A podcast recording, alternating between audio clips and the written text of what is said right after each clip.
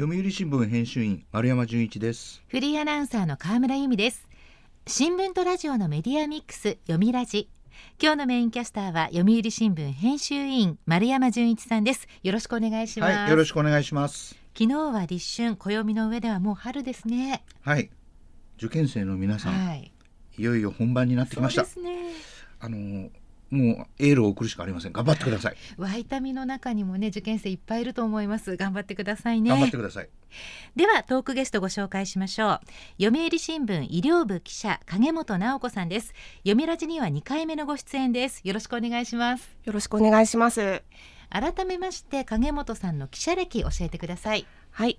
私は記者14年目になります山形や宮城で勤務した後に読売中高生新聞を担当し2018年から医療部でコロナや認知症の取材をしてきました。そんな影本さんとお送りする今日のテーマはこちらです。脳死からの臓器提供1000件に今後の課題。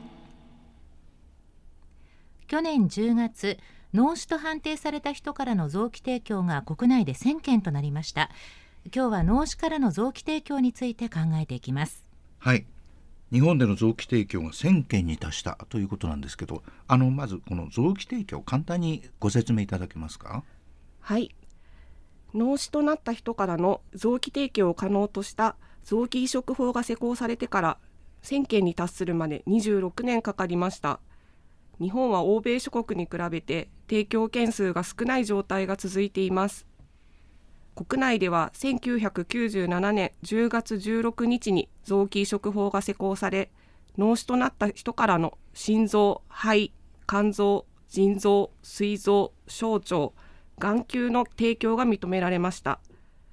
以来 JOT 日本臓器移植ネットワークは脳死の判定が行われたケースを臓器提供件数として集計しています、はい、1例目の臓器提供は1999年2月高知赤十字病院で実施されました。当初提供には書面による本人の意思表示と家族による承諾が必要で提供は年間10件に満たないことが多くありました。2010年の法改正で家族の承諾だけでも提供できるようになり15歳未満の子どもからの提供も認められました。ただし本人が臓器提供をしないと意思表示をしている場合は家族の承諾があっても提供はされません。はい、あの徐々にまあ条件が緩和されて徐々にまあ件数も増えてきたということなんですね。はい。こうした条件の緩和により提供件数は年々増加し、2019年には98件になりました。コロナ禍の2020年、2021年は減少しましたが、2023年は132件と過去最多となりました。ただ、欧米と比べると少なく、人口100万人あたりの提供者、いわゆる脳死ドナーの数はアメリカの40分の1となっています。そんなに少ないんですね。そうなんです。移植を希望して JOT に登録する患者は去年の12月末時点で1万6307人いますが移植を受けられるのは年間400人から500人にとどまります。なるほど。移植を希望するという方は全国で1万6000人以上もいらっしゃるんですね。はい。移植希望者に対してドナーが足りない状況は解消されていません。日本社会に臓器提供の意思表示が広がらないことや移植医療の体制の不備が長年の課題とされています。心臓外科医として臓器移植法の制定に関わった医師は、一件一件に敬意を表しつつも、こんなに時間がかかるとは思わなかったと、1000件に至った感想を語っていました。世界保健機関などの2022年の調査では、人口100万人あたりの脳死ドナーの数は、アメリカは30人、スペイン27人、フランス22人、韓国8人に対し、日本は0.74人と先進国で最低の水準です。少ないですね。やっぱりあの韓国の10分の1にも満たないんですね。そうですね。臓器移植を希望する患者が JOT に登録してから移植までの待機期間は長くなっています腎臓が平均14年8ヶ月と最長で心臓の場合3年5ヶ月。膵臓は3年3ヶ月となっています。最近5年間に待機中に亡くなった患者は1983人に上ります。そうですか。内閣府が2021年に実施した世論調査では脳死などになった場合の臓器提供について意思表示をしていた人は1割でした。脳死下の臓器提供は家族の承諾でも実施できますがこの調査では85%が本人が意思表示をしていなかった場合決断に負担を感じると答えていました。そうでしょうね。あの交通事故とかね、はい。脳卒中といったような突然の出来事でこれ家族の方も気が動転してるわけですから、そういう時に決断するっていうのは簡単なことじゃないような気がしますね。そうですね提供の意思をすくい上げる医療体制の問題もあります。国内外の臓器移植に詳しい専門家は欧米と比べて臓器提供を支える人材や仕組みが充実していないと指摘します。アメリカや韓国では脳死が疑われる患者が出た医療機関に対し臓器斡旋機関への通報を法で義務付け潜在的なドナーの掘り起こしにつながっていますが日本ではこの仕組みはありません。はい。脳死判定や臓器摘出ができる大学病院などの臓器提供施設は全国におよそ900カ所あります。その半分が JOT が去年3月に実施した調査に対し体制が整っていないと答えました。ドナーが少ない上にあの体制が整っていない。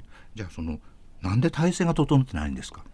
はいその理由として挙げられたのは臓器提供に必要な看護師らが確保できない脳死判定を行える医師がいないという理由が挙がりました。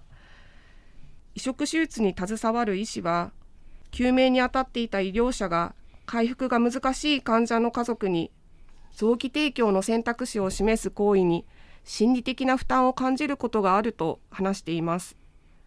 患者側に臓器を提供しても良いという意思があってもこうした医療者側の事情で生かされない場合もあると言われていますそれは非常に残念なことですね。あのその一方でその提供件数が少ない背景にはですねあの日本特有の死生観死ぬ生きるということに関する、えー観念思想ですねこれが影響しているという考え方もありますね。はい死生学が専門の指揮者は日本人の心の根底には親からもらった体を大切にしなければならないとする儒教の教えがある。遺体を傷つけることを避けようとする人も多いのではないかと見ています。なるほど。提供された臓器を患者に移植する医療機関の体制にも課題があります。国内では心臓と肺は各11病院肝臓は23病院などに限られます。いずれの病院もがんや救急患者らの手術の合間を縫って移植手術に当たっています。移植手術に携わる医師は提供したいという意思を叶えるには臓器提供や移植に従事する人員や手術室の確保が欠かせない。国や学会が連携して体制の強化を進める必要があると話しています。はい、あの自分の体死生観に対する、まあ、思想ですね考えがあってそれが尊重される。ことはこれは当然だと思うんですね。ただし臓器提供したいのに体制が整わなくてできないと、えー間に合わないと。これはやっぱり問題だと思いますね。読みラジ今日のメインキャスターは読売新聞編集委員丸山純一さんです。ゲストは読売新聞医療部記者影本直子さん。テーマは脳死からの臓器提供1000件に今後の課題です。引き続きお話を伺います。はい。あのー脳死からの臓器移植については体制強化の取り組みこれも始まっているそうですね。はい。移植医療の体制を整えるため厚生労働省は2019年度脳死下の臓器提供や移植の実績が豊富な拠点病院を選定し地域の医療機関に医師らを派遣し脳死判定などを支援する事業を始めました。2022年度には重症の救急患者の家族をサポートする専従な職員入院時重症患者対応メディエーターの業務に対し医療機関に支払われる診療報酬の加算を設けました。家族から臓器提供に関する考えを丁寧に聞く役割が期待されています、はい。来年度には脳死の可能性がある患者情報を病院間で早期に共有する仕組みが導入されます。これまでも地域病院が拠点病院に助言を求める際などに脳死状態に陥る可能性がある患者情報を共有することはありましたが来年度以降そうした患者がいた場合の早期の情報共有を原則としています。導入の狙いは患者家族への接し方などについて拠点病院が地域病院に助言を行うことで臓器提供を検討する家族の理解を得てドナーの増加につなげることです。はい、取り組みいろいろあるようですがまだ今後の課題これもあると思うんですね。どんなことが挙げられますか？はい。ようやく脳死下の臓器提供が増えてきましたが移植施設の対応能力の限度を超え受け入れを断念するケースが相次いでいます。読売新聞の取材では脳死者から提供された臓器の移植手術実績が上位の3つの大学病院で2023年人員や病床などが不足し臓器の受け入れを断念する例が60件以上あったことが分かりました。東京大学では少なくとも35件あり前の年の4倍に急増しました。京都大学と東北大学でも同様のケースが起きています。JOT は移植を待つ患者リストから臓器ごとに優先順位を出して上位から順に移植施設に受け入れを要請します。施設が断った場合は別の施設に確認し次の患者に移植される場合もあります。結構いろんなところで行われてはいるようですがあのもう一度整理しますとそもそもどれぐらい何件ぐらいの移植手術が行われているんですか？はい。読売新聞の集計では2023年脳死ドナーからの心臓肺肝臓の移植手術は国内で352件行われました。最多は東京大学の88件で京都大学36件東北大学34件が続いています。東京大学によると手術に携わる看護師や臨床工学技士を確保できない。手術後の患者が入る集中治療室 ICU が不足しているなどの理由で35件の受け入れを断りました。2022年は受け入れを断ったのは8件でした。京都大学は ICU や麻酔科医らの不足により肺と肝臓でおよそ20件断念したことを明らかにしました。東北大学も手術に携わる医師の不足により肺で7件あったとしました。断念。断念するっていうのはこの臓器提供の意思が生かされなかったということになるんですか？必ずしもそうとは限りません。断念したケースは臓器が移植されなかったという意味ではありません。東京大学が断った場合は別の医療機関が受け入れるケースが多いですがその件数は把握できていません。あなるほど。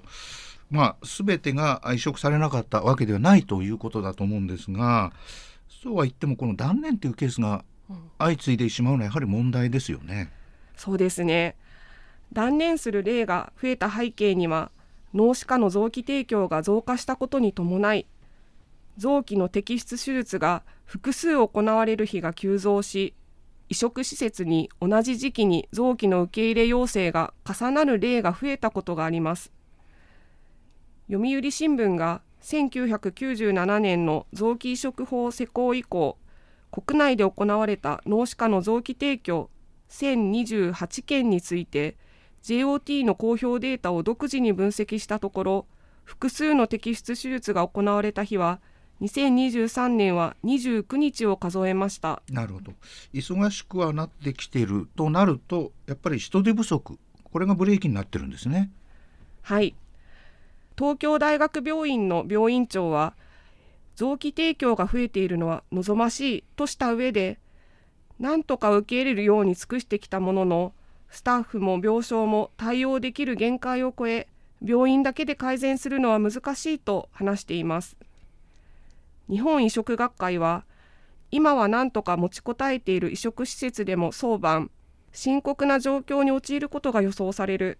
学会としても対応を検討していきたいとしています。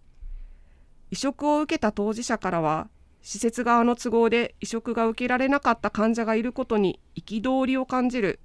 国と移植施設は早急に体制を整えてほしいとの声が上がっています。はいあのお怒りの気持ちもよくわかります。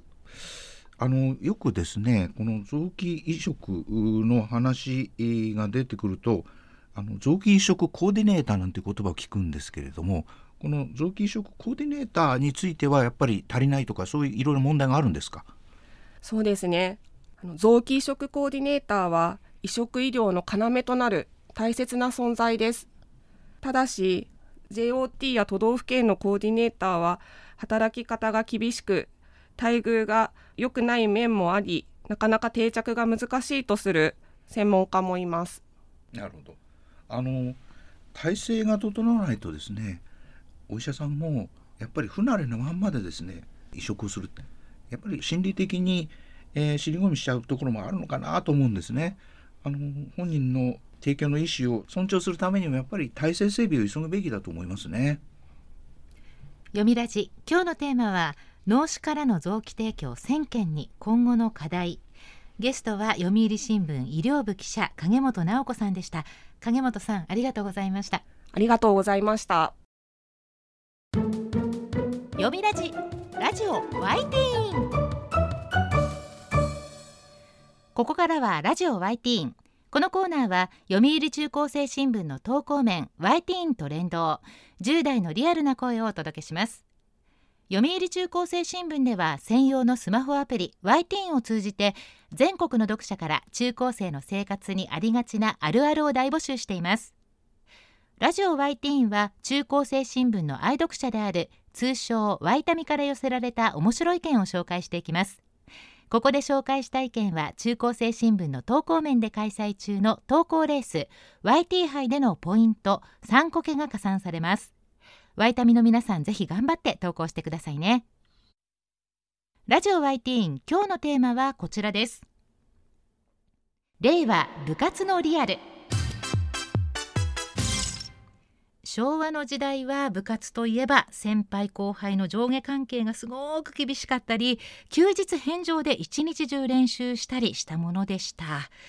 そしてここ数年ではコロナ禍による部活の自粛というのもあったと思います。今令和の部活はどんな感じなのか今回はみんなに報告してもらいました。ではティーンの投稿をチェックしていきましょう。愛知県中学2年の女子キーリさんの令和部活のリアル。ありがとうとお願いしますをめちゃめちゃ言う。キーリさん何部なんでしょうか。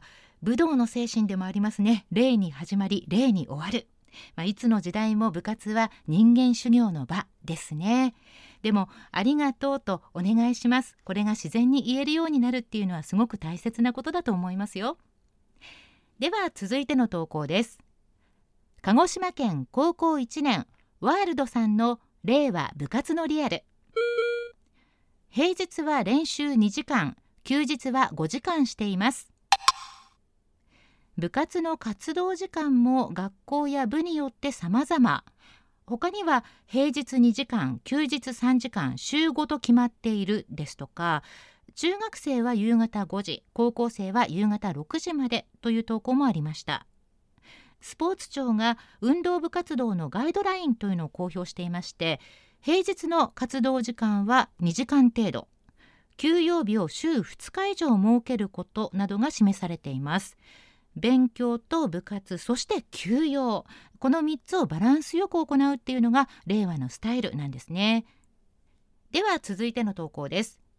東京都中学2年の女子シュークリームさんの令和部活のリアル。漫画メディア部という名前なのに漫画を描かない部活です。なんでだろう。へえ漫画メディア部。初めて聞きました。漫画を描かないとしたら何をするんでしょうか？漫画について語り合ったりするのかな？まあ、今回ですね昭和世代には馴染みのない部活もちらほらありまして例えば美しい文字と書いて美文字部。まあ、これはどうなんでしょうかね？書道ではなくてペン字で綺麗な文字を書くということなんでしょうか？あとは科学技術部っていうのもありました。こちらはロボットコンテストを目指しちゃうみたいな部活でしょうか。この部活のバリエーションからも時代が読み取れますね。では最後の投稿です。東京都中学2年の女子天気雨さんの令和部活のリアル。大学生のコーチが休日に来てくれます。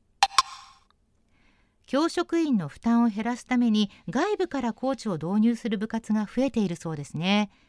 専門性のあるコーチが指導してくれるというのは中高生にとっても嬉しいことですよね。大学生コーチや地域スポーツの指導者と触れ合うことで視野も広がりそうです。部活のリアル今回知らないことも多くて勉強になりました。ということでラジオ IT 今日のテーマは令和部活のリアルでした。